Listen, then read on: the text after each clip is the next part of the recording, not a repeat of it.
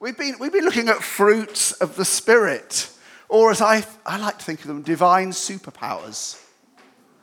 So, goodness, kindness, love, uh, self control, divine superpowers. Spirit, yeah, well done. Yes, yes, divine, divine superpowers. Uh, and we're going to think for a few minutes about gentleness. And when I started to think about gentleness, a verse from the Old Testament, from the book of Isaiah, kind of popped its way into my mind and took up residence there and wouldn't go away. So, uh, so this, this is the passage. Uh, it's from Isaiah 42. Here is my servant whom, I, whom I uphold, my chosen one in whom I delight. I will put my spirit upon him, and he will bring justice to the nations. He will not shout or cry out or raise his voice in the streets. A bruised reed he will not break, and a smouldering wick he will not snuff out. In faithfulness he will bring forth justice. He will not falter or be discouraged till he establishes justice on the earth. In his teaching, the islands will put their hope and Isaiah is talking about God sending a savior to, to rescue the world.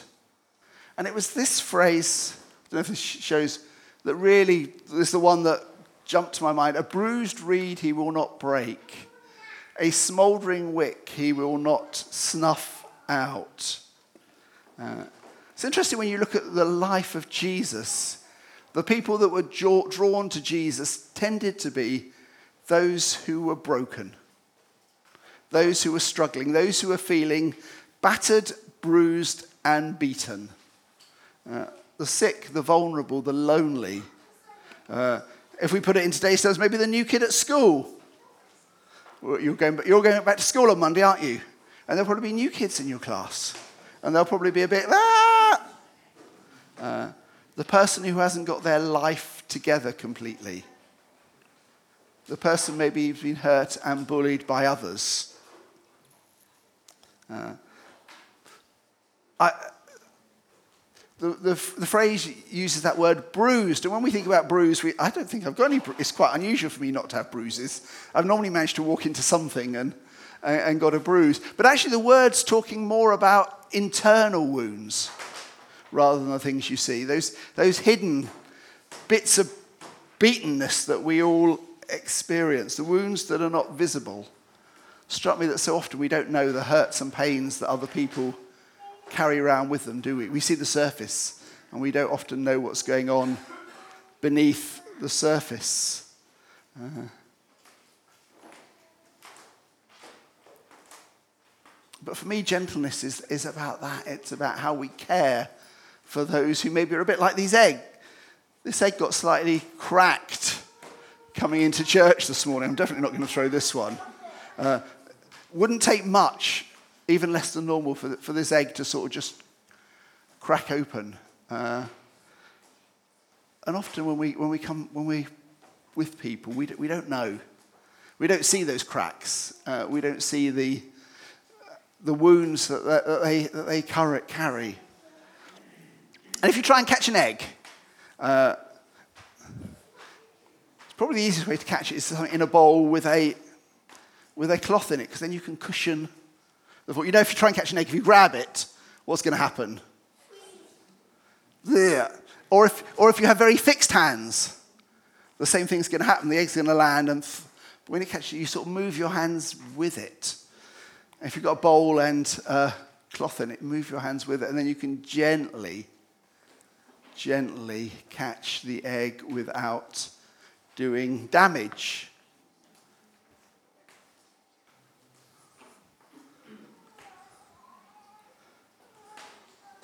There's another side as well, I think. And that is that passage, numbers of times, talks about justice and God's servant establishing justice. Uh, sometimes I think gentleness means standing up for those who are struggling, standing up against those who might put others down. At school, maybe standing up against the bully in some way. standing with the person who is bullied, challenging the unkind word or the attitude that would think that somebody's worthless or really not, not to be worried about. An advocate, a voice for those who think they might break.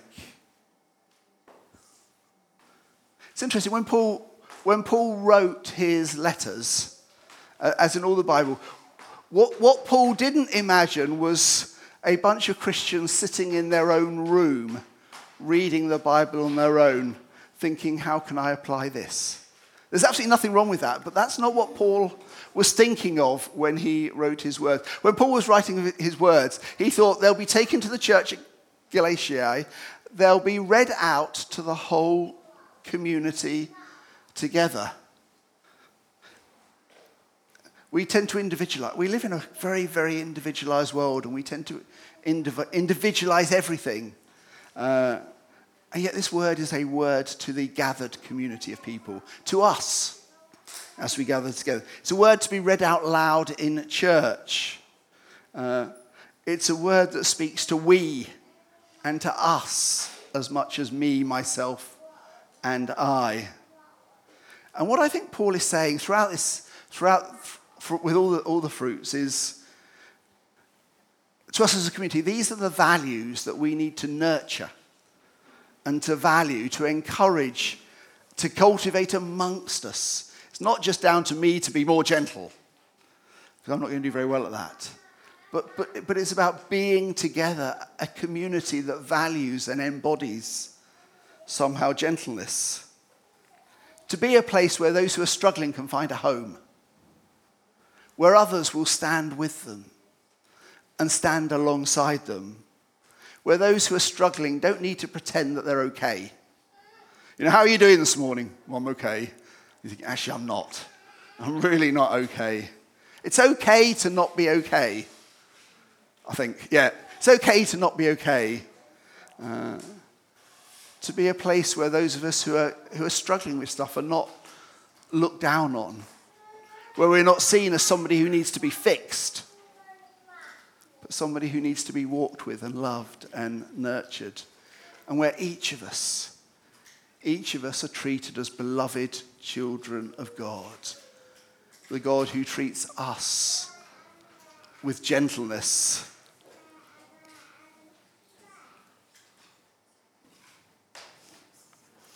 I sometimes say at the start of the service, or when we're doing notices, you kind of think, sorry, but we've got to do the notices now. But it struck me this week that the notices a Ukraine Day, training to help people with mental health. They're not just notices, they're not just events. Maybe they're signs of the Holy Spirit working among us. Have you ever thought that? Maybe they're signs of the Holy Spirit working among us. The stuff we do with seniors, we had 30 odd seniors here for afternoon tea this week, and it was great. The kids' work uh, on Sunday and the stuff Josh does in the week the stuff we're looking at, exploring how we can help the community's mental health, how we can meet a need in the community, the stuff Sarah does with, with autistic families, uh, that's all Holy Spirit work. That's God forming us into a community that is gentle. And where, those, where we find people who look down on, and where we find people who are doing the looking down, those who bully them, those who disregard others, then, then part of that means challenging that. That song put it proud hearts and stubborn wills are put to flight. Uh, and may that be true among us, and may we be a community that is gentle, gentle with each other, and gentle with the world, because God is gentle. Wow, what a summer! Um, it is an absolute joy to see so many faces here, and to everybody who is listening either live or later at home, and all the friends and family that we know across the world who tune into these services. What an absolutely wonderful summer to have spent with you all. So, on the order of service this morning, it says for this next bit, Emma's fruity game. Um, that could get me into a lot of trouble. So, if I can work this, fruits of the Spirit is where we've been concentrating, and there they all are. And the ones highlighted are the ones that the home groups and our teams here have tried to bring to life in the last few weeks. Nine words. Now, when Andy and I were talking about this service, because although we make it look easy, um, there's a lot of work goes in behind the scenes. So before we do Emma's fruity quiz, uh, first of all, I'd like to say thank you to Rick Woodward for stealing my thunder last week. Uh, everything I'd already got planned to say, he said. So um, thanks for that. Um, and also, you know, if they ever go back in Hollywood to making those huge, big biblical blockbusters, we found Charlton Heston's uh, replacement as the voice of God from up on high. Um, I thought last week was brilliant. Um, highlight of the summer, the flight of the flightless bird. Um, it was wonderful. Because one of the things we have shared is a lot of laughter. There have been tears. I don't think there was a single person who could have listened to the testimony that was given last week without wiping away a tear or two.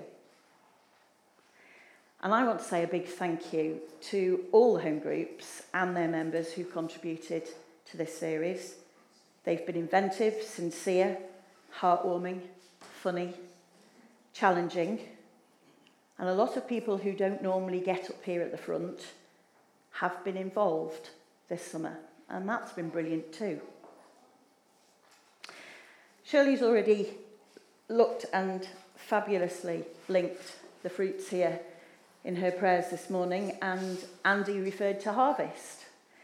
Well, it's not harvest really, but in a way, I'd like to try and harvest the fruit from this summer and all the fruit there is real, and none of it needs to come home with me. I would like you all to feel free to take some. Take it and eat it now, take it home. Um, there is one fruit that I'd never heard of until I went to the market yesterday morning, and that's the green melon on the far corner there, is a lime melon, apparently. That's the one. Um, because apparently it's a um, hybrid and it's supposed to taste of lime as well as melon. Um, now, I know we've got sharp knives if we need to divide it, but uh, yeah, they're great. So, if I move my, there we go. So instead of Emma's fruity game, although now I've said it, that's what it'll always be known as, um, I was going to call this, oh, what's the word? So, a little bit of a quiz, and I want you to really shout out the answers because there's more than one. So, I'm going to ask you a question, and I want you to give me the fruit, the word that's missing or that applies and if you can, the scripture where it might be found. So, go with an easy one. For God so, that's the one, loved the world. What scripture does that come from? Anybody? John 3:16. There you go. Right, so you've all earned a greengage of plum and you can fight over the pears. How many of our fruits did the Good Samaritan show? We're thinking outside the box here now. Really testing if you can remember those nine fruits. Anybody want to go for it? Kindness, Kindness yes. Love, gentleness, goodness, patience, probably, yes. And we did say love. I think faithfulness because he went back to pay the debt. He kept his word, he kept his promise. So, two very clear examples that we all recognise. And are you seeing, as I've seen, that these fruits don't stand on their own? They look good when they're all grouped together, don't they? And when we use them together, as Andy's explained us again this morning, that enhances the message. Okay. At Christmas time, we sing a particular carol about a host of heavenly bodies who said, Which of our fruits to the shepherds? Peace. Peace, indeed. Peace on earth. Anybody want to hazard a guess at the scripture?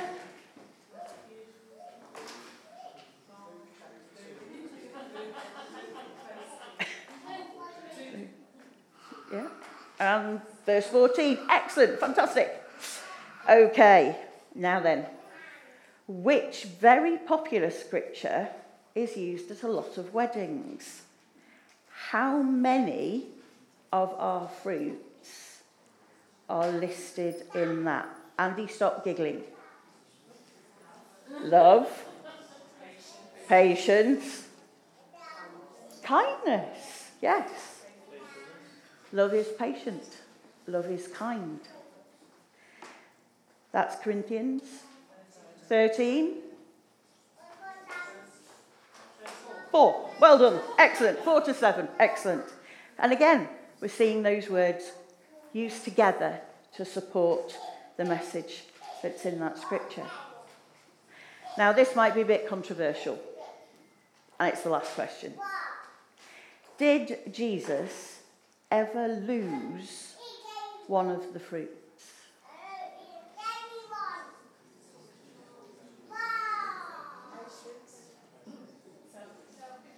self control.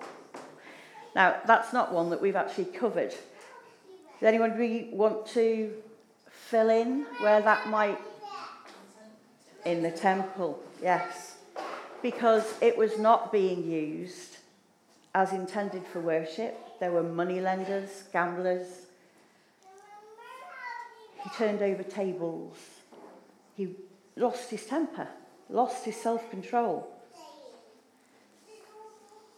Anybody want to hazard a guess where that's from? Matthew?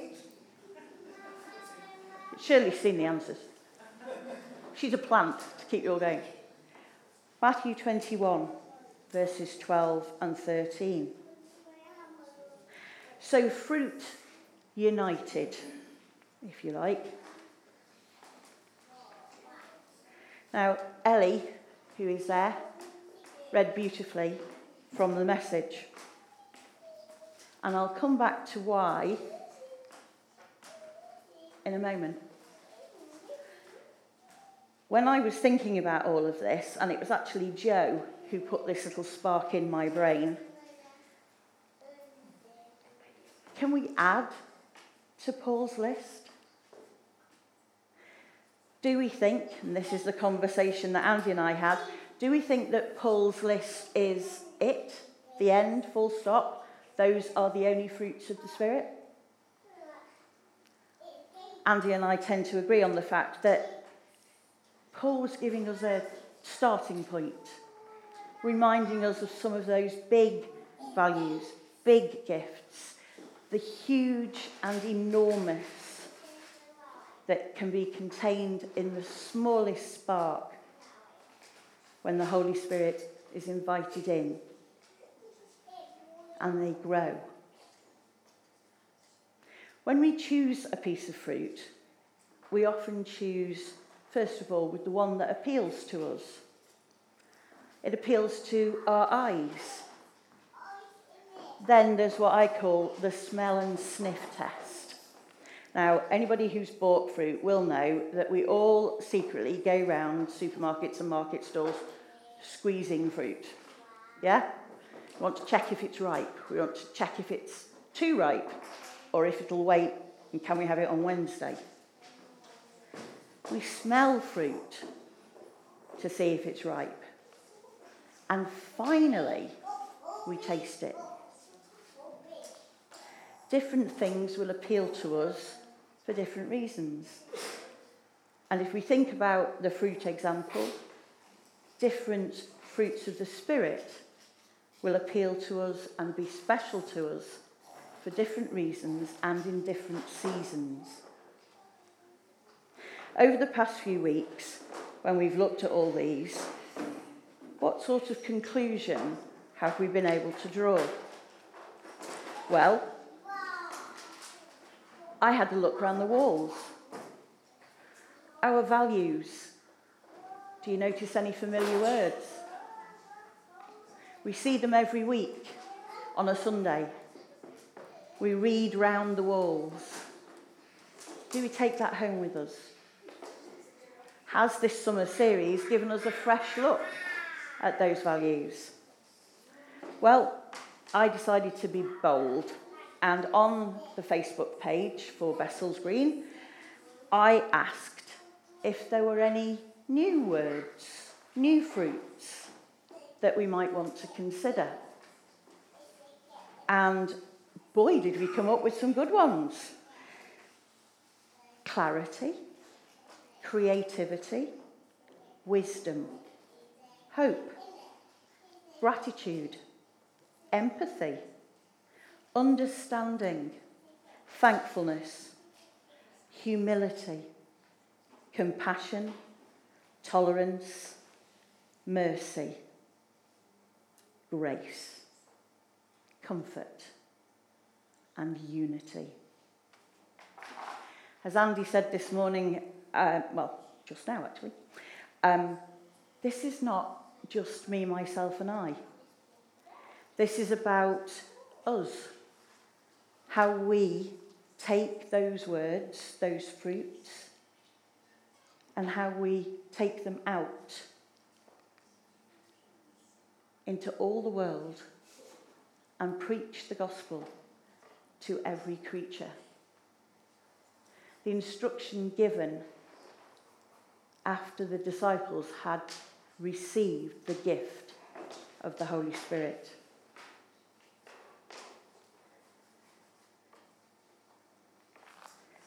My husband is not a believer. He's not a doubter either, or a denier. He's a kind of stuck in the middle at the moment. When I've spoken to him this week about what I was trying to do and how I was trying to pull all these little thoughts and threads together, I spoke to him about it.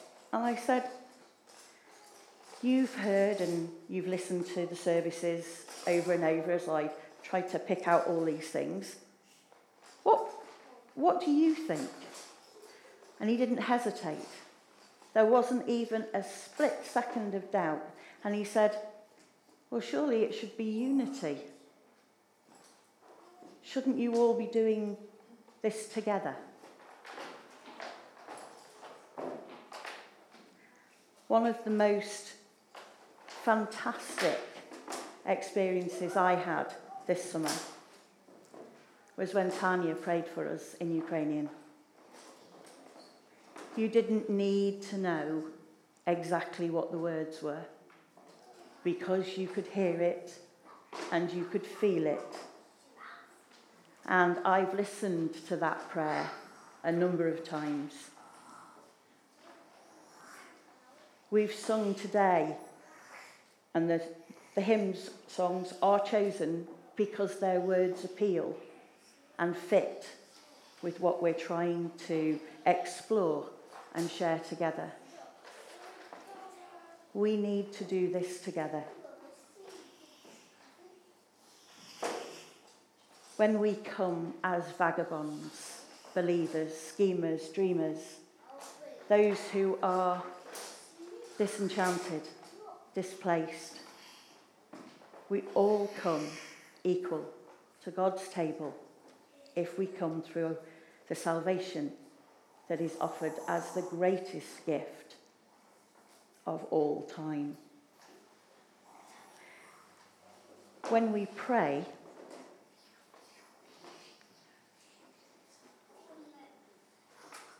we very often ask for things we want Again, in Come All Vagabonds, one of the phrases is, that we would be happy with what we have. Often, when we pray, we might think, well, God's not listening to me, got no answer to that, I don't know what to do. But God knows what we need and when we need it. It might not be what we've asked for, but it is what's best. Because the reason I chose the reading from Matthew is that the two most important words of all of those fruits, Jesus said in his answer to the young religious leader who was trying to catch him out. He was trying to trip him up. Trying to prove that, you know, this guy didn't need all these people following him around.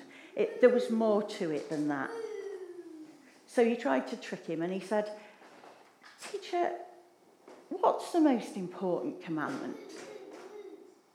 And Jesus said, Love the Lord, your God, with all your passion and prayer and intelligence. This is the most important, the first on any list, but there is a second. Love others as well as you love yourself. How do we show our faithfulness to God? How do we show our faithfulness to one another? How do we show our love? And how does God show his love to us? When you hopefully pocket a pear or perhaps one of the millions of plums that Andy has brought, when you taste that sweet fruit, when you think of this marvellous summer, of how hot it's been, of how much time we've been able to spend outside, how great it's been to actually be in church this summer together. When you think of those things, if you don't remember any of those other nine fruits, try and remember faithfulness and love. Because if we are faithful to what God has asked and what God has laid before us, then we will experience the sweetness of fruit. That doesn't mean it's always going to be easy. We are never promised that. But we are promised comfort. We are promised care, gentleness, kindness. God promises to look after us. He promises to teach us.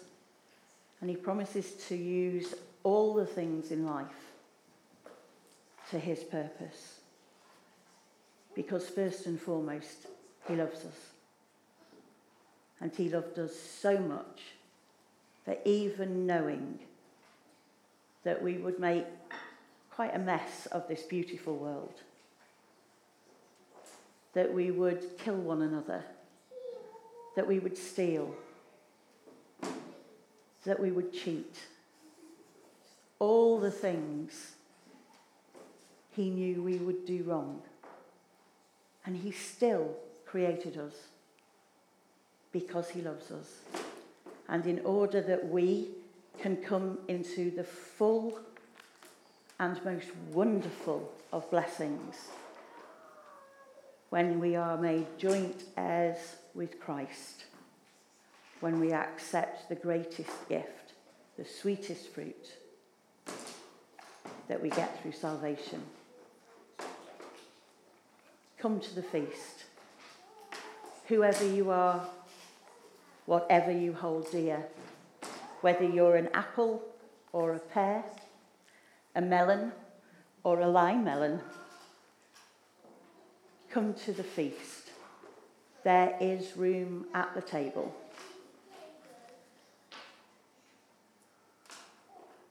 And he welcomes us all. I hope as we've gotten to the end of the summer holidays, which when I was little always seemed to be a lot longer than they are. I'm not even going to ask. A lot longer than they are. When you're suddenly down to the last week, when parents are like, please, let's get everybody to school with the right shoes on and labelling everything from socks to hats. When we taste the fruit, when we realise that inside the fruit are seeds. I hope not only do we continue to enjoy the fruits of the Spirit, but that we plant the seeds and let them grow for others to enjoy.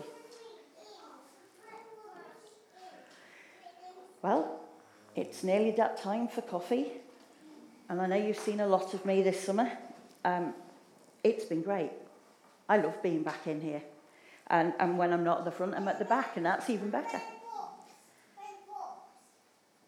One of the things that we will be doing over the next few weeks is that people will come home.